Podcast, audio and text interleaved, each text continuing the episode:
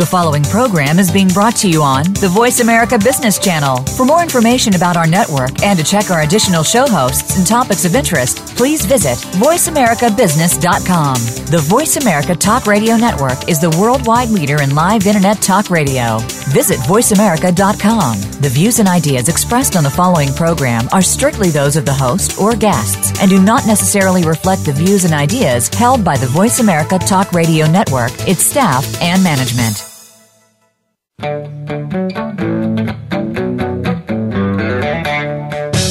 Welcome to Wagner and Winick on the Law.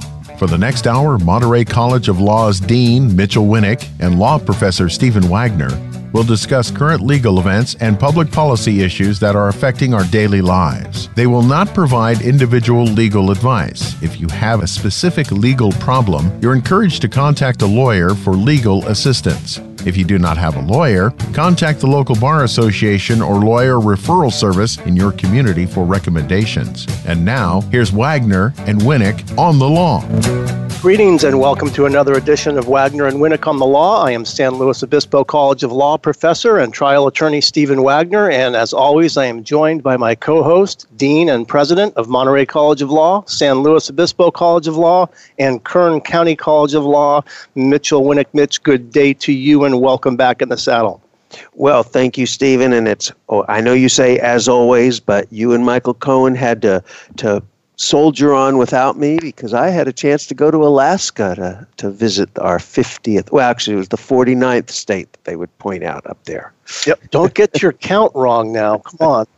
They're pretty picky. But, you know, as I've said many times on this show, I, I am from Texas, and I had to float the opinion up there in Alaska that those of us in Texas are not always certain that Alaska should be considered the biggest state because we think that when you're ha- measuring land-based mass, that ice shouldn't count. Oh gosh, okay. So that's that's Texas's pushback. It is, and I have to tell you, it didn't go very far in Alaska. I saw some of your iPhone pictures. Uh, I can't wait to see more of them. It's beautiful, isn't it?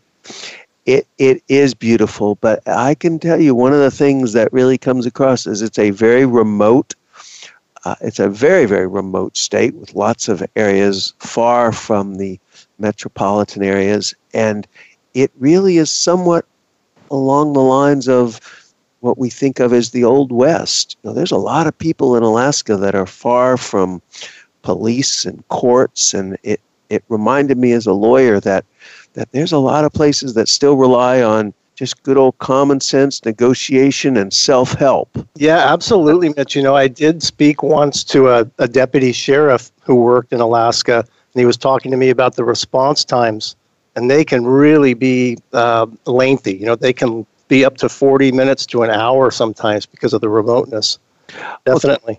and there's a lot of places that if you want that kind of help, it has to fly in. It's not going to drive in. That help's going to fly in. So it, it really it gives you a different perspective on society and the rule of law and how, how communities have to, to work together, sometimes outside of the immediate uh, access to you know, police, fire, courts, and, and the legislature. Yeah, that's right. Well, Mitch, while, while you were out, uh, Michael carried the torch in the form of introducing some U.S. Supreme Court cases, and I uh, I know our plan is not to go over U.S. Supreme Court cases uh, today, at least in earnest, but we did talk about two cases that uh, I, I'm sharing with you and our listeners because I think we'll probably return to them.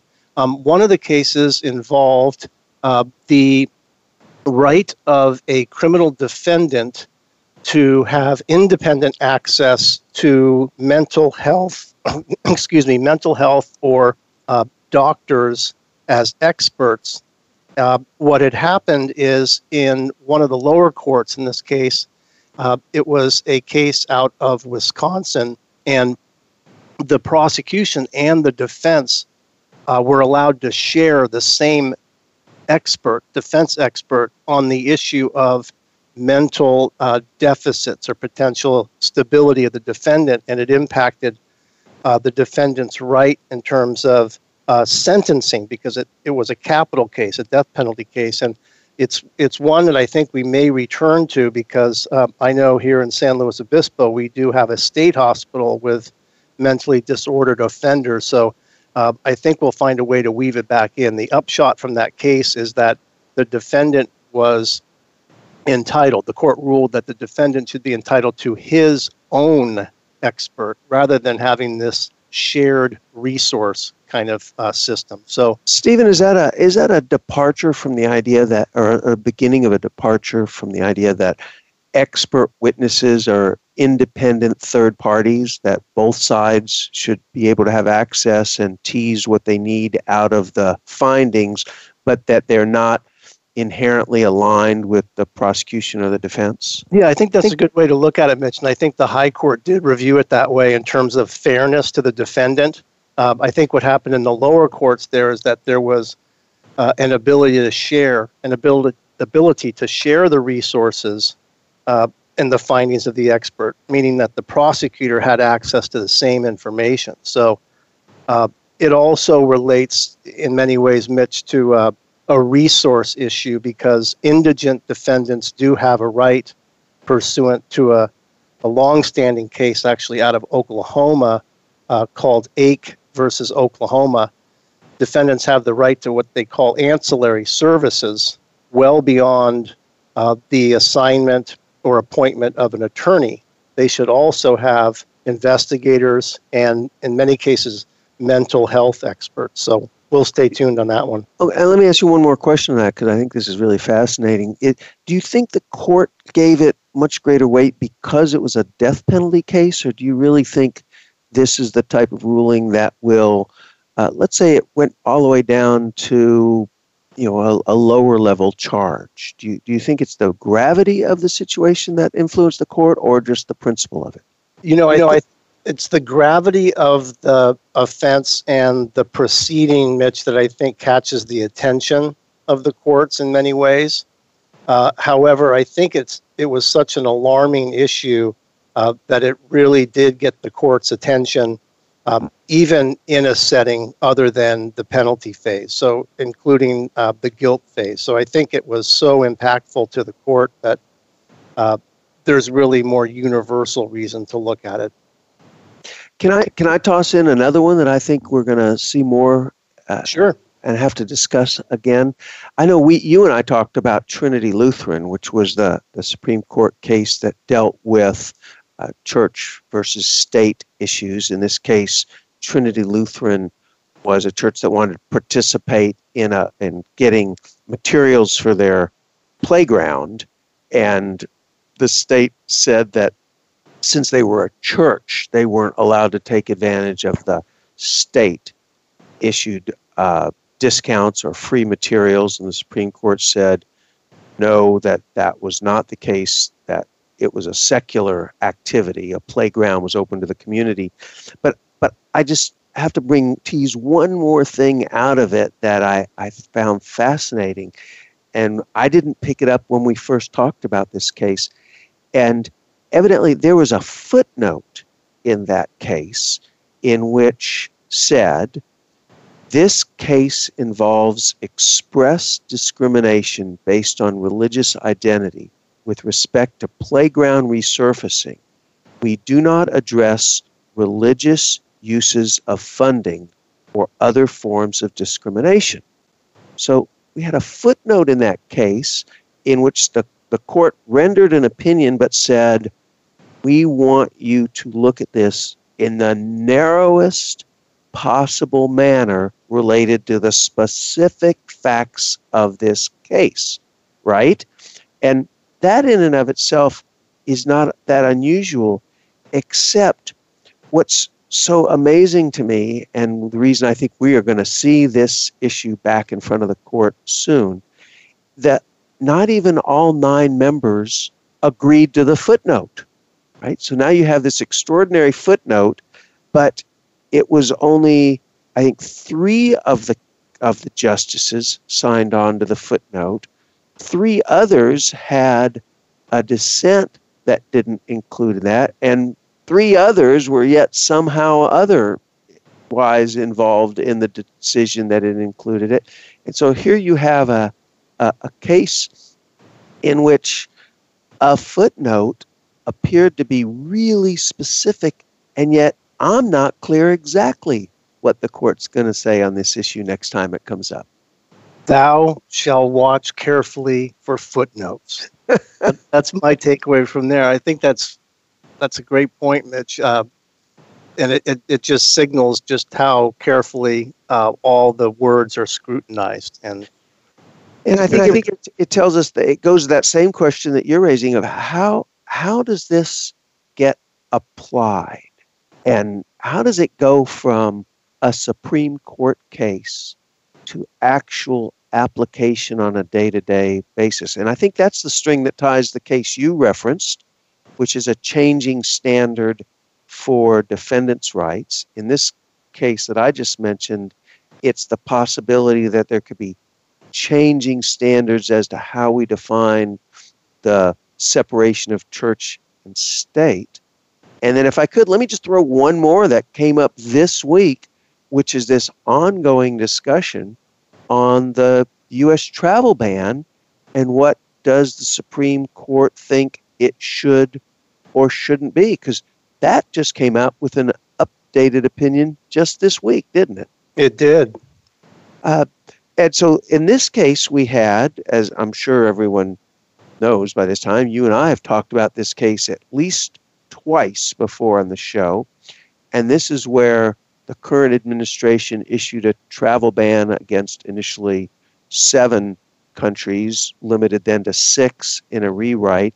We've had several federal courts that uh, put a stay on application of the ban. Then we had the Supreme Court that weighed in and said uh, a part of it had to be limited because, in, in the part that's now back in front of the court this past week, that if you had family ties, uh, uh an immigrant into the country had higher rights of access.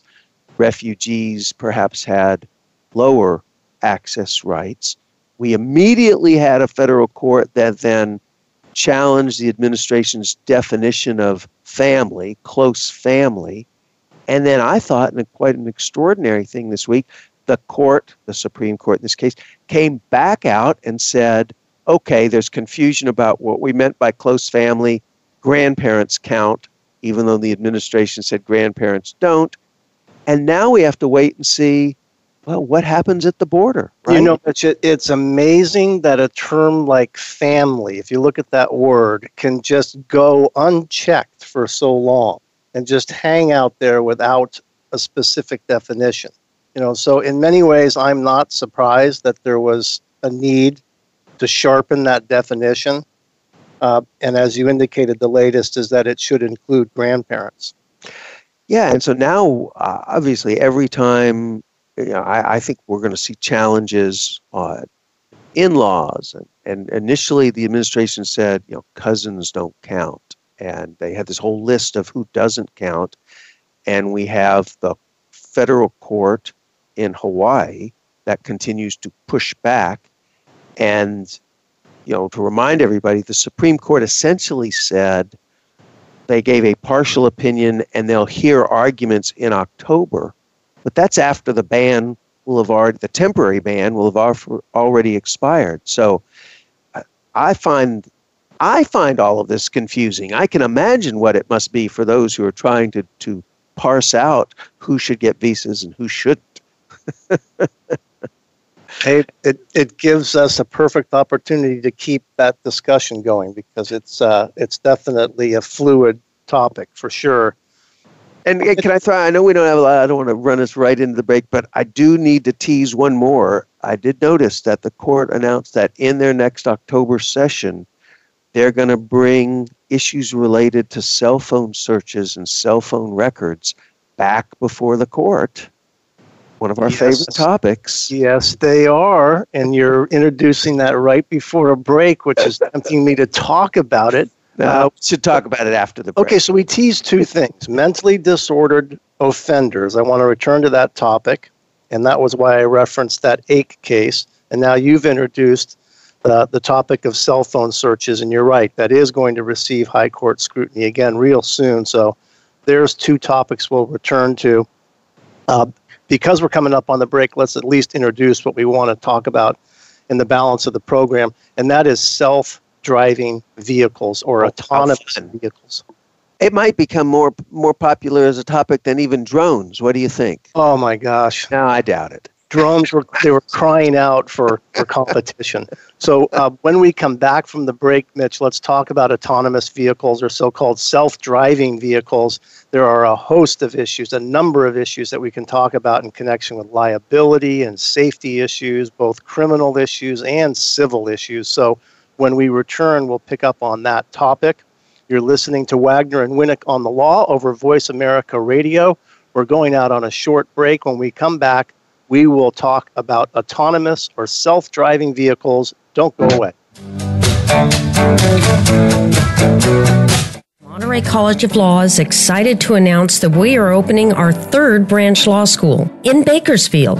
We are Kern County College of Law, and we are an accredited branch of Monterey College of Law established 44 years ago. We are now accepting applications for students who will begin in summer of 2017. As with our other branches in Monterey and San Luis Obispo, Kern County College of Law offers convenient evening classes Mondays through Thursdays. At Kern County College of Law, we have a tuition rate guarantee program that freezes your tuition rate when you begin and protects you from annual tuition increases. At Kern County College of Law, our faculty is composed of highly esteemed local lawyers and judges. Dream of becoming a lawyer? Do something about it. Call me, Wendy Law Revere, Dean of Admissions of Kern County College of Law, 831 582 4000, extension 1012, for more information.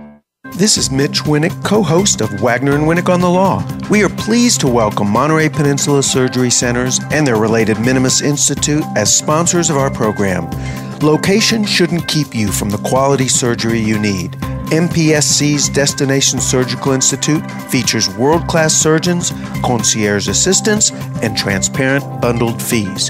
For more information, go to www.montereysurgerycenter.com.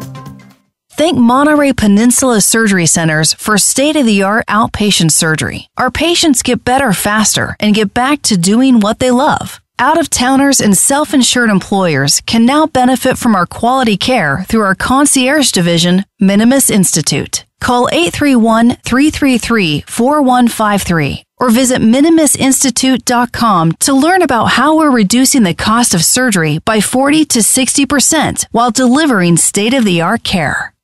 Many people believe that law firms are pretty much the same. At Sheppard Mullin, we don't. Our law firm believes that what separates us from the pack is not what we do, but how we do it. Aggressive, not conservative. Team players, not one man bands. Problem solvers, not just legal practitioners.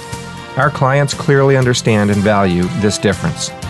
Sheppard Mullin is a full service Global 100 law firm with more than 750 lawyers. We handle corporate and technology matters, high stakes litigation, and complex financial transactions. From our 15 offices in the US, Europe, and Asia, we offer global solutions and seamless representation to our clients around the world. I am Michael Cohen, a partner in the Antitrust and International Competition Group at Sheppard Mullin. I invite you to find out more about our law firm at sheppardmullin.com. That's S H E P P A R D M U L L I N dot com. Welcome back to Wagner and Winick on the Law. If you are just joining us, we are about to commence our discussion about autonomous vehicles or so called self driving vehicles. And Mitch, this is a topic you and I have discussed in the past. It is indeed. Uh, we, in fact, I remember in what I think was our first year, we had a young man who was working on self on the self-driving car software in Palo Alto. This was early before we even had any of the cars legally on the road being tested. And he was discussing how challenging it is to identify what, what we don't really think about is all the data, just the, the sheer volume of data that needs to be plugged into the software to identify what a vehicle does when given a certain piece of information? Yeah, so you know, it's hard to really pick a great place to start, Mitch, but it's in, you know, the autonomous vehicles and self driving vehicles are in the news uh, lately, um, quite prolifically, actually, because there's some congressional action, I think, that's also paving the way uh, to allow the release of self driving vehicles. Uh, where do you want to begin in terms of uh, our discussion? Well, let me talk just a little about what what I think's going on as far as how they're hitting our roads, because I think that raises some of the questions. Because I think you and I are most concerned about the, the legal implications, right, and liability, because the the technology of it is is a whole different area that we don't address. But the minute you put, you know, a, a one ton or one and a half ton piece of machinery on the road and and start sending it out like a projectile out among uh, humans. The question is what happens and who's liable when something goes wrong, right? Isn't that the fundamental question that you and I are worried about? Absolutely. And and so what I noticed in the, the article is that that just came out this past week was they're talking about uh, Waymo, which is the former Google car, has been spun off into its own corporate entity, and that their cars have now done uh, driven more than three million miles. Right, right. That's and, uh, California, and, Arizona, and Texas, primarily, yeah, right? Exactly. And then Tesla has claimed that its cars have driven more than 100 million miles, but not in fully autonomous mode. They're just testing portions of it. So it it made me immediately think of who is going to have liability. So they've Google clearly spun this off into its own corporation. So if Waymo is running the cars and something goes wrong with the car, I would assume that if you're representing a plaintiff, Stephen, you're going to look to Waymo as the possible defendant, right? That's so is that really one of the first questions we're going to ask is who's going to accept the fundamental liability of the operation of, of these vehicles? I think that's right. I think you know if you looked at it in terms of uh, how a lawsuit could potentially uh, develop, I would assume that what would trigger it or start it would be some type of a collision or a crash involving an autonomous vehicle, right, Mitch? And then I think the action centers on looking at all parties that may be at fault. And typically, you look at the driver first. That again leads to the vehicle which then again leads to the technical side and all of the R&D and the contributors to the vehicle. So it, excuse me, it could turn into quite a crowded uh, civil lawsuit in terms of number of parties. So, and so that part of it's not all that unusual, right? Because what you just no. went down is the ladder of liability that you, that when you were a private uh, attorney representing a plaintiff, that would be absolutely natural for you. There's a wreck and the question is who's at fault and you just walk down the issue there's there's the driver there's probably the other driver there could be pedestrian there could be a failure of a signal light there could be a vehicle mechanical malfunction all right? All of yeah, those things are common. Absolutely mitch. And and and this pun is intended. You look under the hood. You look at everything. Uh, and you look at all potential actors that may have contributed in a negligent fashion. So it could raise products liability issues, and that could lead to the software developers. So it, it could be very wide reaching um, in terms of who may be liable. you know, Mitch, what I find interesting is when you look at the recent stories, there is quite a quite a a blitz on the technology side, wherein there seems to be healthy competition in terms of getting these autonomous vehicles out on the road. What I don't see, and it will be a topic that we're going to talk about, uh, is a devotion to the liability issues. And these companies actually stepping up and addressing those in a preemptive fashion. I think that's a gap area and it's crying out for attention.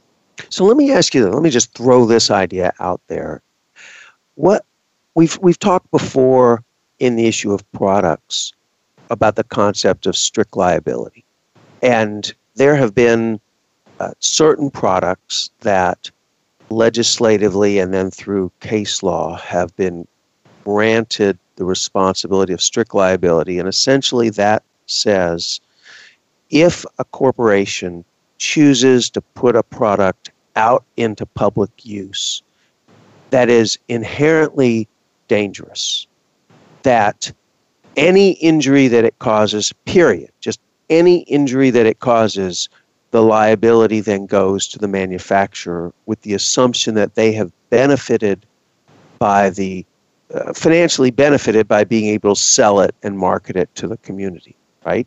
I know that's an overly simple that, thing. But. That is accurate. What I would add there is that unless there is misuse okay. by the consumer or end user, uh, what you've said is, is, is accurate.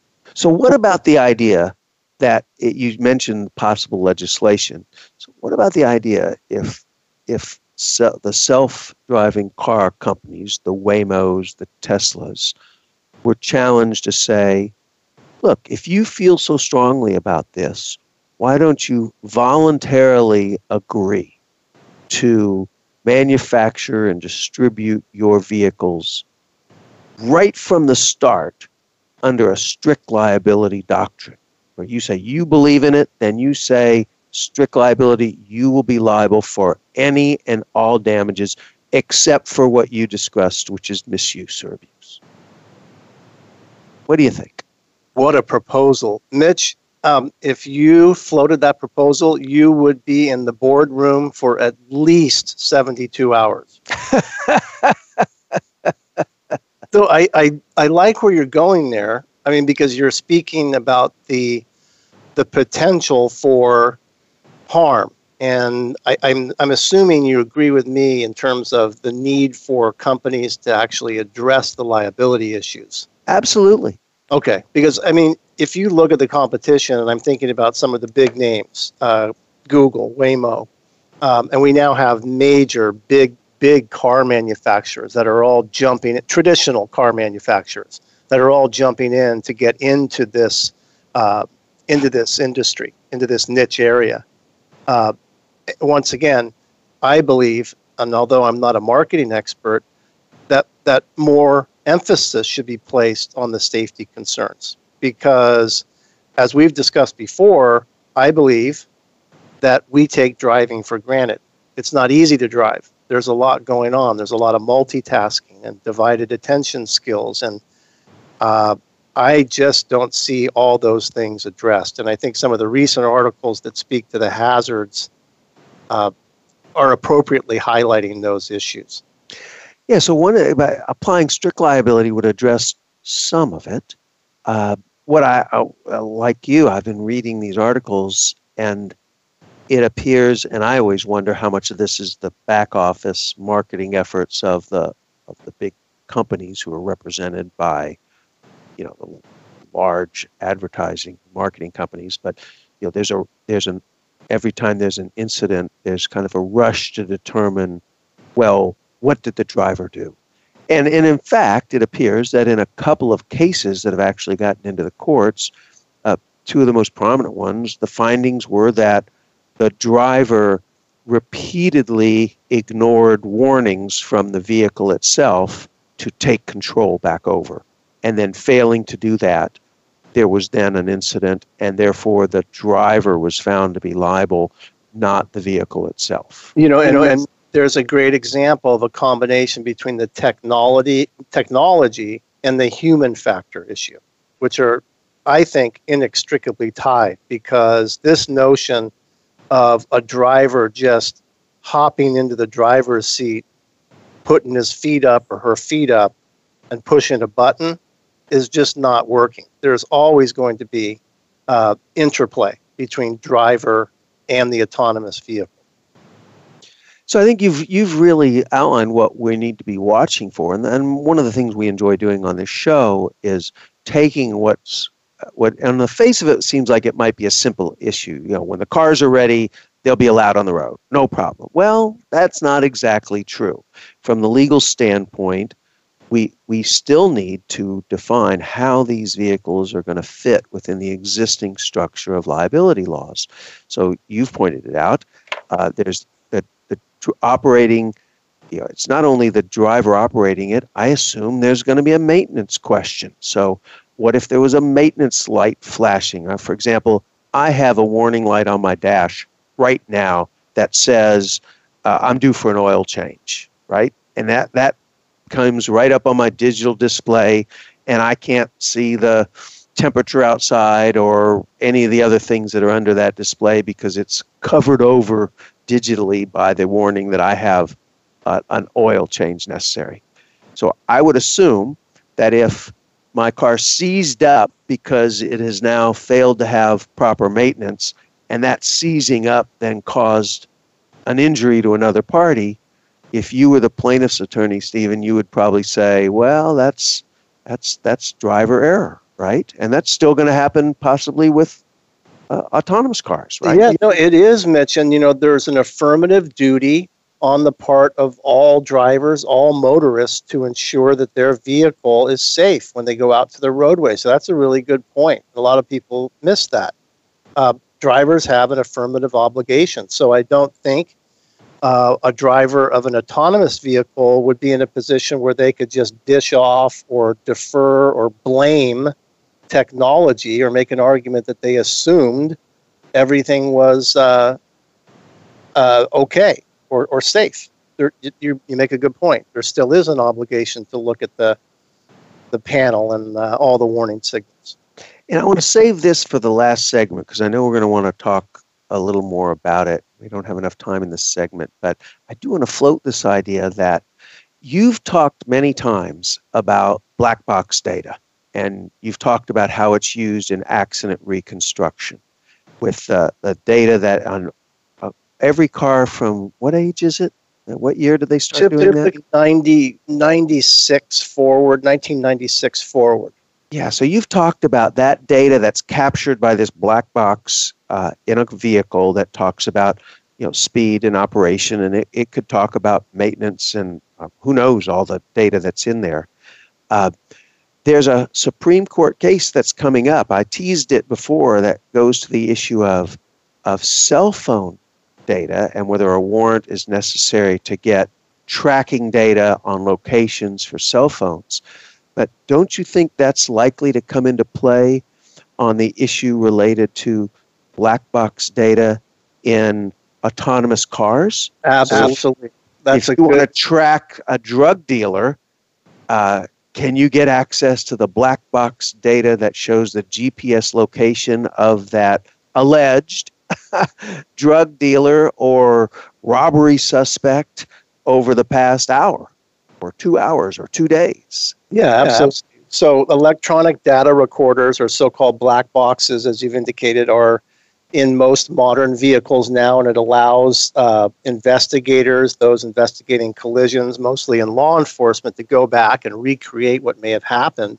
Uh, and now, with the advent of autonomous vehicles, that's probably going to become uh, a very robust area also. So let's expand when we, come, back, when we come back, I want you to talk about the third party doctrine and how this is all going to come into play with these boxes. All right, we'll do that. When we come back, we're going to continue our discussion of autonomous vehicles or so called self driving vehicles, and we've introduced a couple of the liability concerns, and we'll expand upon that discussion and also talk about some criminal aspects potentially, because after all, there could be uh, a component involving criminal cases. Stay mm. tuned. We'll be right back.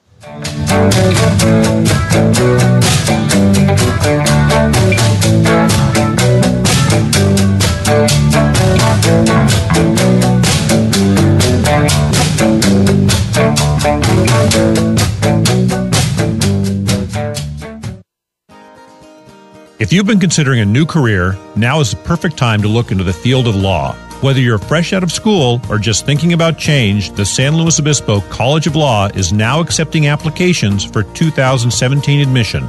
The San Luis Obispo College of Law is an accredited branch of the Monterey College of Law School. You can get a law degree from an accredited law school right here in San Luis Obispo. San Luis Obispo College of Law's highly esteemed faculty is comprised of local judges and lawyers. San Luis Obispo College of Law classes are held conveniently in the evening. The San Luis Obispo College of Law's campus is located at 4119 Broad Street at Tank Farm in SLO. Make today the first step in changing your life. Attend an informational session and get answers to your questions. Call Dean of Admissions Wendy La Revere at 805 439 4096. Visit slolaw.org for more information. That's slolaw.org. Did you ever wonder what is the basis of international law? Where would I even go to look up international laws? This is law professor Michael Cohen with a reminder that there are times that you can take the law into your own hands. The United Nations Treaty Collection is an online database that provides information on more than 560 treaties and international legal documents deposited with the United Nations. The database also indicates which countries have signed, ratified, or lodged objections to the treaties. These legal agreements are the basis of international law. They cover topics such as human rights, disarmament, commodities, refugees, the environment, and the law of the sea. Lately, we have heard political candidates making lots of statements about enforcing international law. But if you want to be better informed about the actual laws in place, go to treaties.un.org. That is treaties.un.org. The U.S. Constitution has recently created national headlines in the debate about filling the vacancy created by the sudden death of Supreme Court Justice Antonin Scalia. The President and certain members of Congress are at odds about what the Constitution requires when there's a vacancy on the Supreme Court. Who is right? And how can everyday citizens be informed enough to know the answer? This is Mitchel Winick, co host of Wagner and Winick on the Law, with a reminder that there are times that you can take the law into your own hands. ConstitutionCenter.org is a website published by the National Constitution Center. The center was established by Congress to provide information about the United States Constitution on a nonpartisan basis. If you want information about the Constitution's history and what it means today, go to ConstitutionCenter.org and form your own opinion about the law. Welcome back to Wagner and Winick on the Law. We have been talking about autonomous vehicles or self driving vehicles. And Mitch, before the break, you introduced the unique topic or facet. So I want to ask you two things, Stephen. And you've brought these up in different uh, scenarios. But let's assume we have this autonomous vehicle that's able to operate by itself. And let's assume that it's going to be collecting a huge amount of data, both on the maintenance of the vehicle, on the operation of the vehicle, on the location of the vehicle, uh, and maybe on participant or or uh, whoever you know the in, whoever's using the vehicle, information about it. Uh, we've talked about do the police or does the police have access or does a prosecutor have access to digital data. And we've primarily talked about it in terms of cell phones, right? We have. What about access to all of this data in the car? Are warrants going to be necessary? And before before you get into that, then I want you to segue that into is there some reasonable expectation of privacy of what you do in a car that's operating in the public domain? Okay, I'll take it on. it's. I think you just hit me with a trifecta. I was going to say it was a compound question, but then you layered on. Uh, so let me set it up this way, Mitch, because those are all intriguing issues. Uh, first of all, I guess it's best to frame it as a hypothetical very briefly, and none of this would be addressed unless there was really a need to uh, seek this information. So, in other words, something needs to happen, some kind of. let's assume there was a robbery. So, and a vehicle was alleged to be involved, and they've identified the uh, witnesses seen the vehicle, and now you, as a prosecutor, want to build the case on that vehicle and the the occupants. Okay, so in the case of a robbery, um, what you've done there is you you may have taken the electronic data recorder issue um, out of the equation. However, it's still possible. What uh, about GPS data? Yeah, that's true. So let's put it this way. First of all, the car itself would potentially be an item of evidence. So we need to assume now that somehow a car is connected with a robbery. So the suspects used the vehicle, and law enforcement obviously wants to know where the vehicle was at all times during the incident. So, in an effort to confirm that information, there would be efforts undertaken by law enforcement to access GPS coordinates, um, any kind of tracking devices, software devices that are built into that vehicle. And I'll even include the electronic data recorder, although it's a little bit of a stretch uh, because typically the electronic data recorder records recent events or driver inputs in the vehicle, braking, steering, uh, and things like that. We Although, talk distance traveled though for that's true. That's true, which which may well be relevant. So. And, and let me ask you, what about fingerprint data if you had to use your fingerprint to unlock the door to get in? Uh, okay, wow. See, you're really piling on, Mitch. I am. So I see these cars collecting this enormous amount of data, and I want to know do you have the right to get it? Yeah, no, you're right. They're computers with wheels. Right. Is really what, what's happening now. And, and actually, you know, Mitch, it, we don't have to necessarily be talking about autonomous vehicles, even modern vehicles with all of the uh, the specifications and and the technology that's embedded. So um, the the upshot here is that a warrant is going to be required. So that would be uh, official permission in the form of a written request to a judge or a magistrate, um, articulating why that information is needed how it would be needed, and the exact scope. So um, there was a time, as you know, that warrants were not necessarily required. We talked about this in cell phone searches. Of course, that's changed. Warrants are required now to get into cell phone data. So the same is going to apply with crossover application to access to GPS coordinates, any kind of EDR information uh, in order to get that information.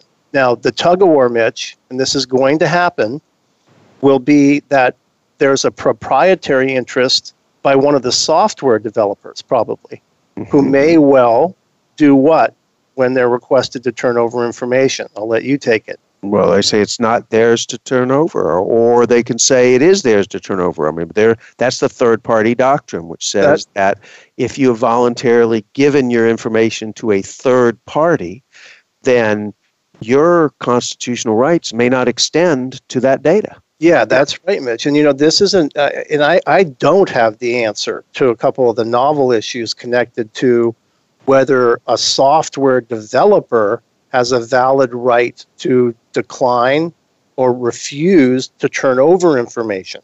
So, what I can predict, and I don't think it's a real bold prediction, is that there would be some pushback uh, from a software developer if they are requested to turn over proprietary information. So, what could happen is that sometimes things are kept under seal, but it, could get complicated.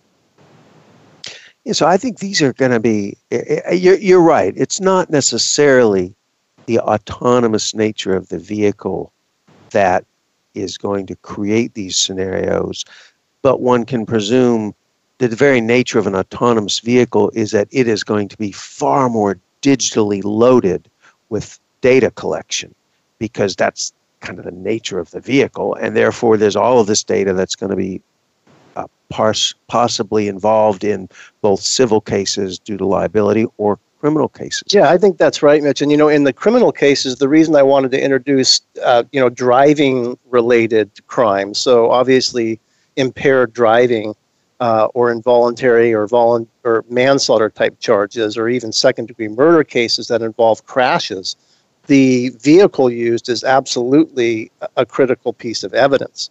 So, in those cases, uh, there is no doubt that law enforcement wants to review from stem to stern everything in that vehicle, including all features. And if we look at that scenario wherein a autonomous vehicles involved, I just think that it opens up so many different sources or access points for information that it, it creates a lot of issues.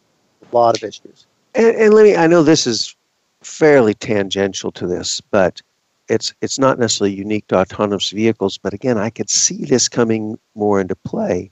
Uh, is in a criminal setting, let's say, is there a reasonable expectation of privacy of something you're doing in your vehicle when it's out on the public streets? You know, you know the law has remained uh, consistent on that issue, Mitch, and that is that there's a reduced expectation of privacy when a driver takes a car out to the roadway. So, uh, although there is some privacy interest, it's said to be reduced because by voluntarily taking your car out on a public roadway, you are in essence displaying the vehicle. And in, and in fact, also displaying the contents, Mitch. There's been many cases where contraband has been seen in the back of a truck, for instance, or in a plain view kind of setting where it can be seen without intrusive uh, efforts.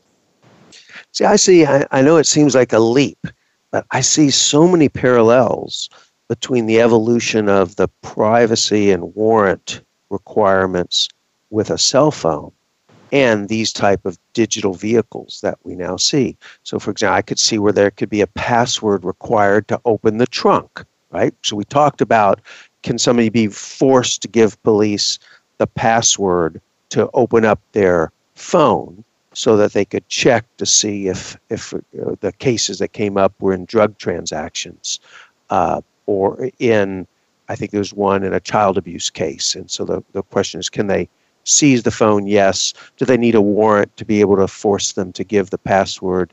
Uh, the answer is yes, except in exigent circumstances. And can't you see the same thing happening as we continue to digitize and put security features on these vehicles? Absolutely, Mitch. I referenced before it's a mobile phone or a cell phone on wheels. And I mean, uh, let me loop back to that. Based on the, the level of sophisticated technology and the software technology that's now being stored or developed and used in autonomous vehicles, I think your analogy's on point. Uh, it's very similar to a storage device. Uh, it's act, it is you know the autonomous vehicles are constantly storing information, saving information, and let's not forget, Mitch, that there's a manufacturer's interest in storing information so that they can stay ahead of the game and track trends. So let me add the, the last piece to it. I'm going to just I'm kind of at the end here, but as as we're thinking through all of these applications, uh, I wonder to the extent we want the vehicle to become responsible in a sense of certain standards of care. So, for example, when we were in Alaska, I, I was surprised to find out that when you go into a bar, they ask you to see your driver's license. And it doesn't matter about age, although they check that. Obviously, I'm well past the age in which I would normally be carded in a bar. But it's because in Alaska, they put alcohol restrictions on driver's licenses themselves. And, and therefore, if you've been convicted of an alcohol related offense, there can be a restriction placed on your driver's license that you cannot be served in a bar. And so I'm wondering oh, if that too becomes a possibility where you you are required to have that put into the locking device or unlocking or starting device of the vehicle. Yeah, yeah. so you know now, Mitch, there are uh, interlock devices. Sure. That are used and, and they're actually required for those that have suffered convictions for certain driver related offenses, um, chiefly or mostly DUI offenses. So, yeah, great point. Uh, that's going to be an embedded issue or need to be addressed with autonomous vehicles also, for sure. So we started it by just talking about all the data that these cars need to learn, and the you know the initial concern was how does it respond to you know police and fire and weather and all of the million things. And I think you actually mentioned that in the cases you deal with for impaired driving, you talk about how much information the human brain processes to be a proper driver, right? Yes. Yes and that's what I typically call multitasking, Mitch. And I usually preface it by saying I think we take driving for granted. The demands placed on a driver, both inside the cabin and outside the cabin, are multi, multifaceted. And I make a point of illustrating that whenever I prosecute a DUI case. So that's one of the main hazard points that I see with autonomous vehicles. Yeah, I, I, I agree with you. It's it's I, I don't have a hard time believing that the vehicles can be taught or programmed to fundamentally function. And I, I, thought what was interesting in one of the articles that led to this story today, or this show today, was that they showed they're talking about the the dramatic reduction in errors that the vehicles make uh, because they're able to program so many more scenarios in. But I but I was thinking about what you said about what it takes for a driver to deal with all the issues. And it's all the unexpected things. And I and I go back to the very part we started. The strict liability question that yeah, maybe these vehicles can do it 95, 97, 98% of the time. But boy, those 2% could be huge liability issues, couldn't they? Absolutely, Mitch. Great discussion. Well, thanks, Stephen. As always, you can hear a a recoup of today's story on our archives on voiceamerica.com or wagnerandwinick.com. We will be revisiting many of these issues as they come back into the legal arena. As we were, suggest to you every week, if you don't know the law, know a lawyer.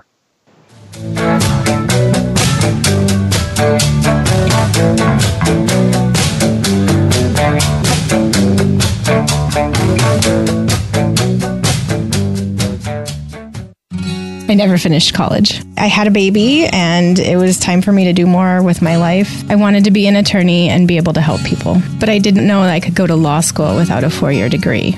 I decided to go to Monterey College of Law because it's local and I was working full time and had a child. So quitting work and going to a full time law school was not really an option for me. Being able to go to school at night and the cost of tuition allowed me to graduate debt free. Obviously, my income has increased. My schedule is more flexible now, and it does allow me to spend more time with my daughter. My name is Brandy Luis, and I'm an attorney at law. Did you dream of becoming a lawyer?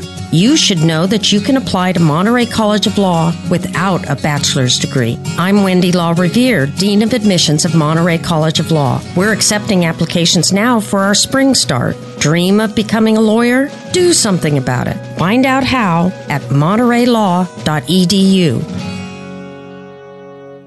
This is Mitch Winick, co host of Wagner and Winick on the Law. We are pleased to welcome Monterey Peninsula Surgery Centers and their related Minimus Institute as sponsors of our program. Location shouldn't keep you from the quality surgery you need. MPSC's Destination Surgical Institute features world class surgeons, concierge assistants, and transparent bundled fees. For more information, go to www.montereysurgerycenter.com.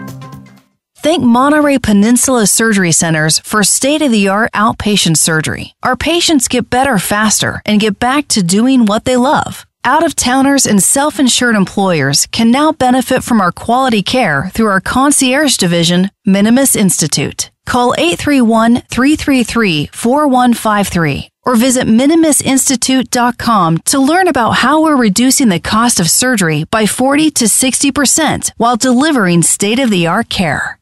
Sheppard Mullin is a full service Global 100 law firm with more than 750 lawyers. We handle corporate and technology matters, high stakes litigation, and complex financial transactions.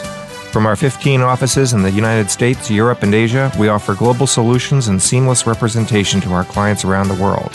You might ask, what is the Sheppard Mullin difference? The answer is you. Our clients are our focus. Every Sheppard Mullin attorney and staff member is issued a plaque listing our client service expectations. We regularly give Clients First awards to attorneys and staff members who go the extra mile for our clients. Client service is not just words, it is part of our culture and permeates everything we do. I am Michael Cohen, a partner in the Antitrust and International Competition Group at Sheppard Mullin. I invite you to find out more about our law firm at sheppardmullin.com.